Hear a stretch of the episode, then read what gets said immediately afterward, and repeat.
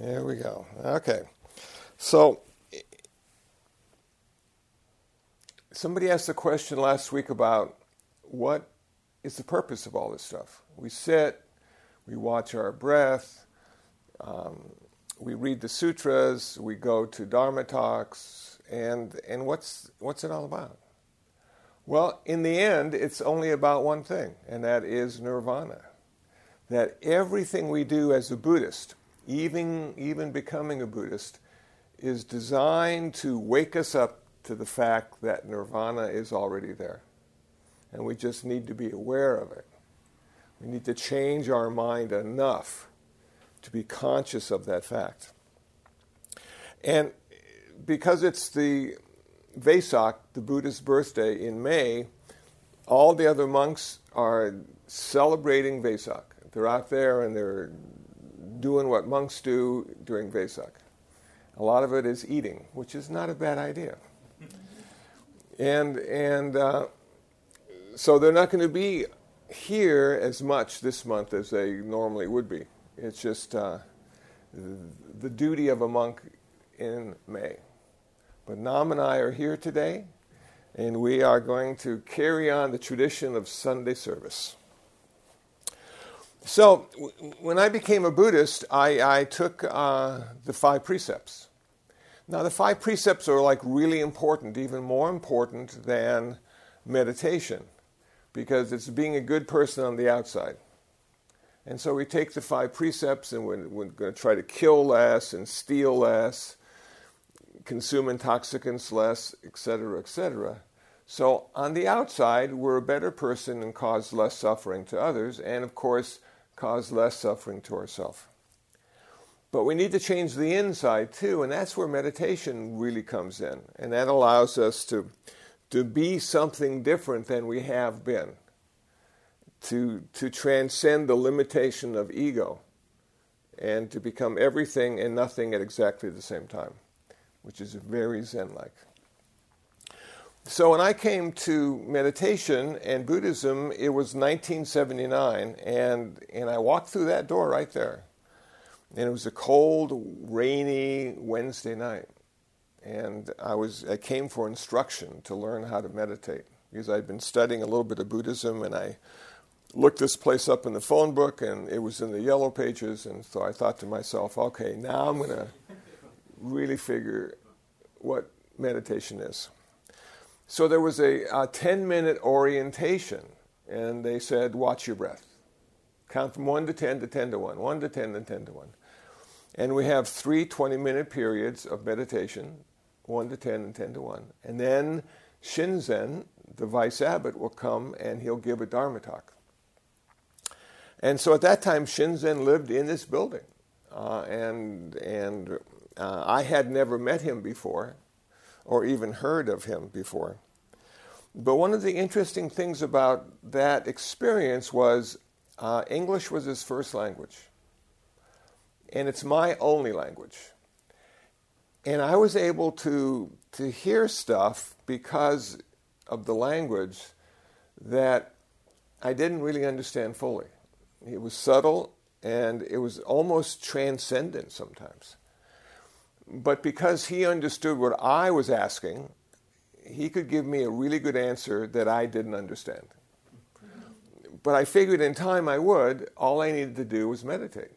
And then I'd understand everything he was telling me on that evening. So I listened intently after suffering through three twenty-minute periods of meditation. And, and he got me hooked, because I really wanted to see the world the way he did and understand what he understood about his experience in the world and his relationship to the world. So I continued to come back and suffer through meditation, but could hardly wait for every Dharma talk. And he's still giving really good Dharma talks, even today, after all these years. So um, I watched my breath. And I did that for two years, breath counting. one to ten, ten to one, one to ten, ten to one. And and it worked well for two years. It really was just everything I wanted it to be, and I finally got pretty good and could actually go up to ten and down to one more often than not. So I was making progress in my focus, and my understanding of what meditation is. And then it expanded dramatically when I found this book called the Visuddhimagga, The Path of Purification, Buddhaghosa, fifth century monk. It's a meditation manual that's nine hundred pages long, which is available for free download on my website. And I started to read it, and wow, it, meditation and breath counting is like one small aspect of meditation. And, and I became aware of something called the jhanas, J H A N A S.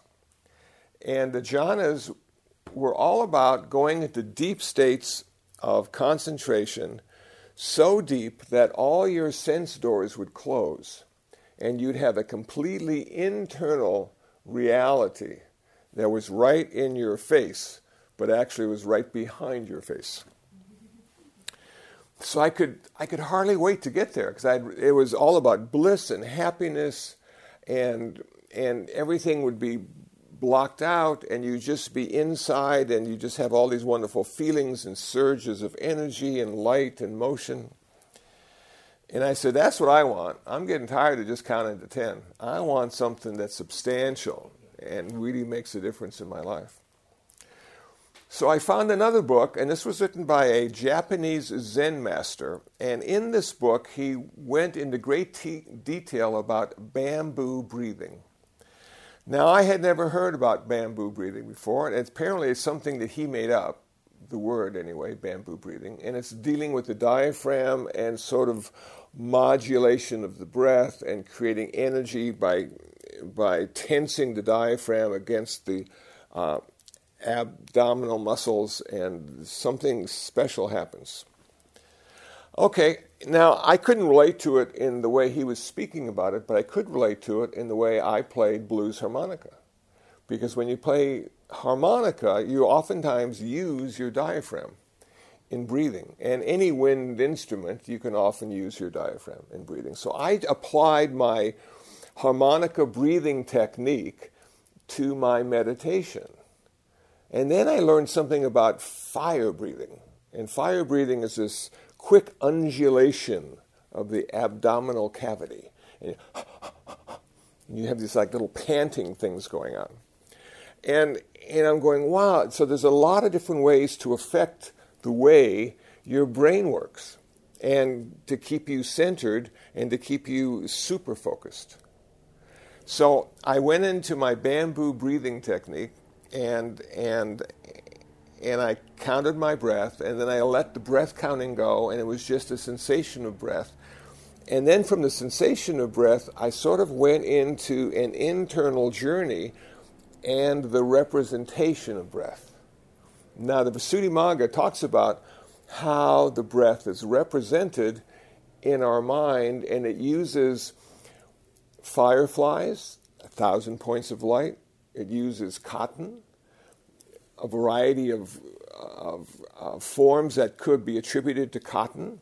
It also, there's lava flows, just like the Kilauea volcano that's happening right now.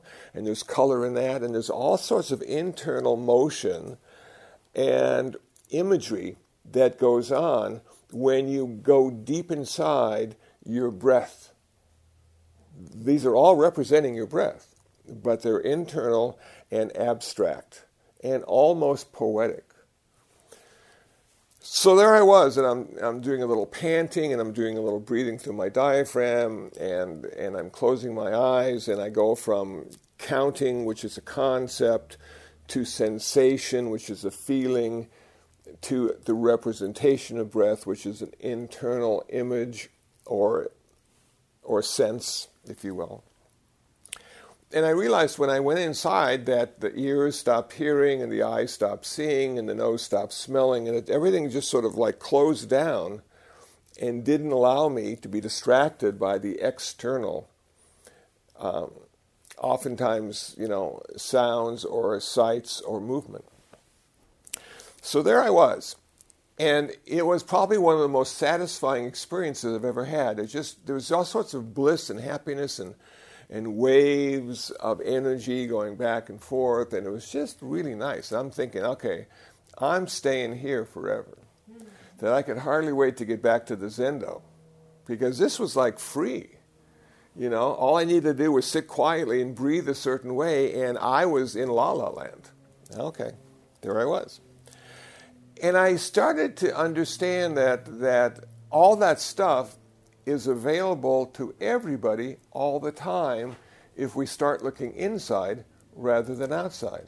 But most of us, when we have a question or are confused or, or feel frightened, we look on the outside for the answer and not on the inside. And so this Buddhist meditation stuff was showing me that the real answer, the true answer, is always on the inside. The relative everyday answer is on the outside, and it surely is temporary, if even that. Okay, so so for a couple more years, I went from counting breaths to having these wonderful sensations of jhana.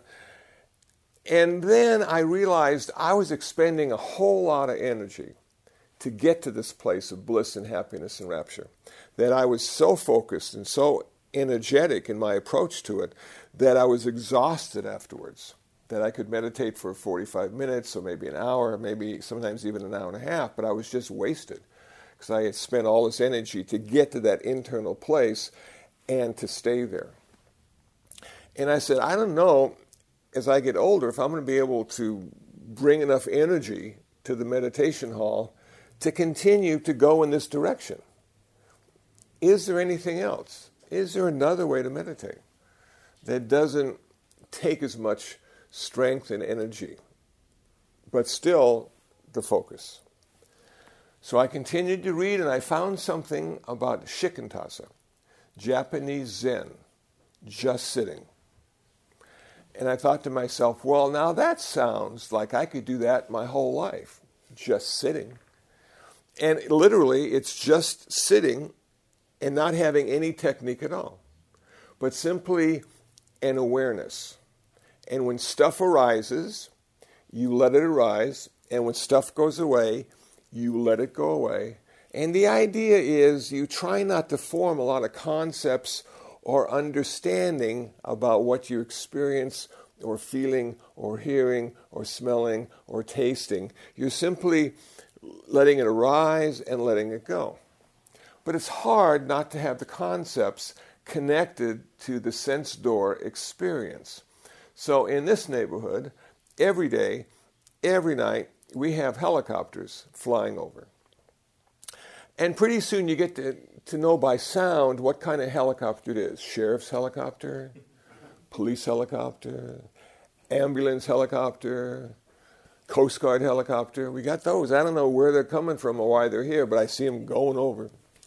And I'm going, okay, so now I'm meditating, and I'm trying just to sit and not have as many concepts as I normally have, and I hear the helicopter, and now a vivid picture rises in my mind of what kind of helicopter it is.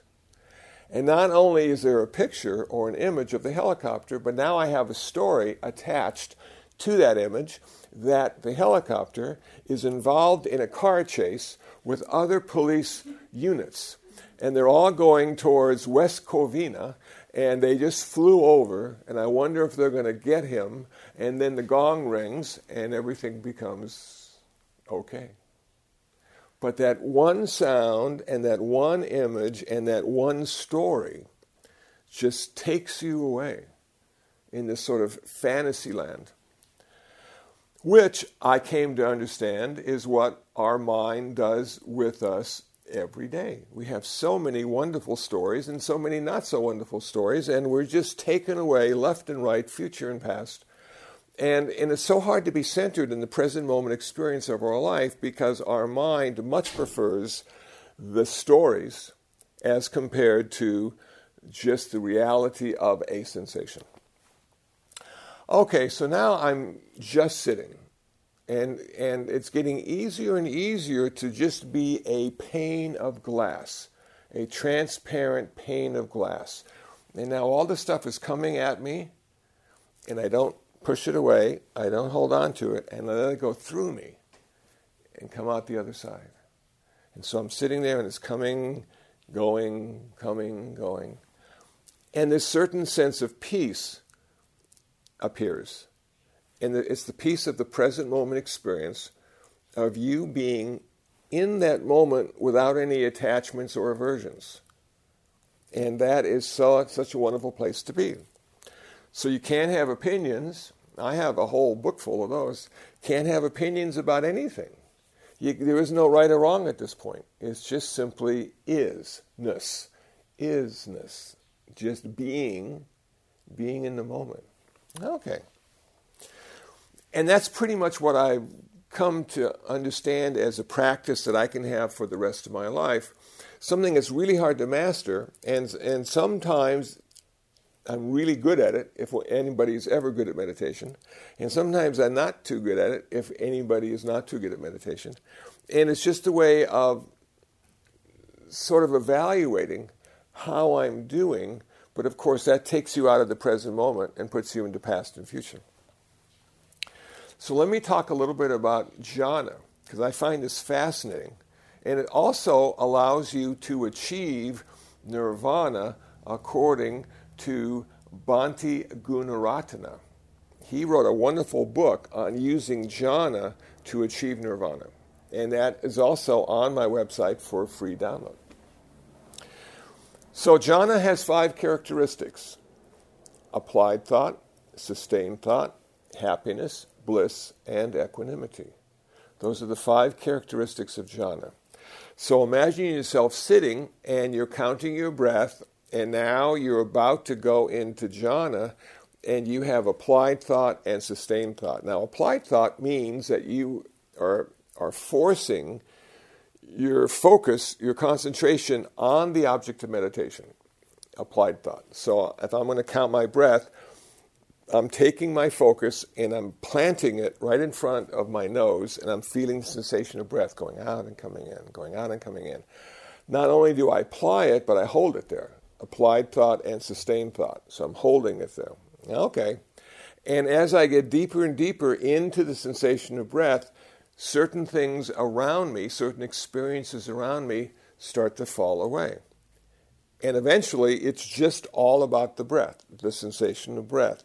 When that happens, I have tamed the mind enough to simply rest on the object of meditation, and I no longer need applied thought and sustained thought, because now the focus simply rests there on the sensation of breath. So what I've come to understand about Buddhism and Buddhist meditation is that when you are doing it right, you're getting rid of stuff. You're not gaining anything. Most of the time, we think to make progress, we need more stuff. In Buddhism, to make progress, you need less stuff. It's the path of renunciation. So now I have a greater sense of happiness, a greater sense of bliss, and a greater sense of equanimity, but I no longer have applied thought and sustained thought. So now, because Buddhist meditation is a path of renunciation, I have to give something up if I want to continue. And I'm deciding, well, why don't I give up my bliss? Because my bliss and my rapture in the body is very strong. And it manipulates my mind in a certain way. And it's like throwing a rock into a quiet pond in the forest. It makes all these little wavelets. And that's what bliss and rapture does to your mind. It puts all these little wavelets in your mind. So you can't be peaceful, but you can be in rapture, and you can be really blissful, but you see that now as an obstacle rather than a fruit of your practice. Okay, so how do you get rid of bliss and rapture if the body is producing that? And I came to the conclusion that you can't get rid of it. It's, it's a byproduct of having a body and a mind and going into deep states of focus and tranquility, but what you can give up is your attachment to the bliss and the rapture. So now your job is to give up the attachment. Stop holding on to it. Even it feels so good and you never want it to end. You got to stop holding on to it. And when you figure out how to do that, the bliss and the rapture and your attachment to it go away. And now you're left with only two factors: happiness and equanimity. Now, bliss is like throwing a rock into a quiet forest pond. Happiness is like throwing a pebble into a quiet forest pond. So you still have these little teeny wavelets. You see, it still disturbs the mind, the peacefulness of the mind. And now you have to figure out how to give up your attachment to happiness. You've become a person of renunciation. You become a mendicant. You're simply resting in the present moment with as few attachments as possible and with as few aversions as possible. Now, it might sound rather one-sided when I say give up your happiness, your attachment to it, and give up your attachment to bliss and rapture, but if you can do that, you're also giving up the other side. So the other side of bliss and rapture is pain. The other side of happiness is unhappiness. So you're giving those up as well and coming to the place in the middle with no happiness and no unhappiness, with no pain and with no pleasure. The middle path. Wow, okay, so we're making progress now. And finally, the attachment to happiness is released, and now you have one characteristic left, equanimity, perfect balance of mind, always in the middle, no opinions, no attachments, no aversions, the ultimate peace that the Buddha talked about. And you got there not because of nirvana, but because of your meditation practice and the five jhanas, which means if there was a beginning, there is an end. So it goes away. Every time somebody rings the gong and your meditation is over, that goes away too. And you're right back in the thick of things. Attachment, aversion, happiness, unhappiness, pain and pleasure. Oh my gosh, let's go back to the Zendo. I want to do some more meditation. I don't like this. But you start to see what the end game is of Buddhism by using this as your meditation practice. And it's a little different than Vipassana for sure. But it's, the Buddha did both. If you read what the Buddha did, he did both Samatha and Vipassana, tranquility and insight. And he was taught how to do tranquility meditation by the yogis of India. And he rediscovered Vipassana meditation, which the other Buddhas had found and used to achieve their nirvana, and then took that with them when they died. And he rediscovered that. So he was able to go into deep states of jhana to, to anesthetize any pain or unhappiness that he might have had. And then he was able to go into Vipassana meditation. And the four characteristics of Vipassana meditation are um, mindfulness of the body, mindfulness of the mind, mindfulness of mental objects, mindfulness of sensations. He was used, able to use those four characteristics of Vipassana meditation and the three aspects of Buddhist wisdom, impermanence, suffering, and not self, to find his full liberation and freedom from suffering. But what I think is fascinating, if you continue to read the story of the Buddha even after his nirvana, he continued to practice meditation until the day he died. And when he was dying from the food poisoning, we think that he got, we're not sure about the word, it could be food poisoning, it could be mushrooms, it could be bad pork, but he was dying nonetheless. What did he do? He went into the fourth jhana and died in the fourth jhana. So if you can figure out or find the idea of jhanic practice as being useful, you can use it to find the middle in any circumstance you find yourself in. It's a way of going to the same place the Buddha did when he died. Perfect balance, perfect equanimity, no pain, no pleasure, no happiness, no unhappiness. It doesn't necessarily call out to most Americans to get there. We'd much rather have a roller coaster ride of great highs and great lows. But when you start to get old, uh, the roller coaster ride starts to get old too. You know, and you just really don't want those high highs and low lows anymore. You just want a sort of that stable, not too jarring ride through life that has been promised to you in Buddhism and Buddhist meditation in particular. So that's how I look at meditation from my own personal experience. I'm still doing just sitting. I, I'm, I don't go into jhana anymore and go to those deep states of bliss and happiness and tranquility. It's just so much energy that I much prefer being in a place that's balanced. And I can take that with me into the world. I can go into those places of pure awareness into the world and be unaffected. So I've given up trying to change the world. I'm still working on changing myself.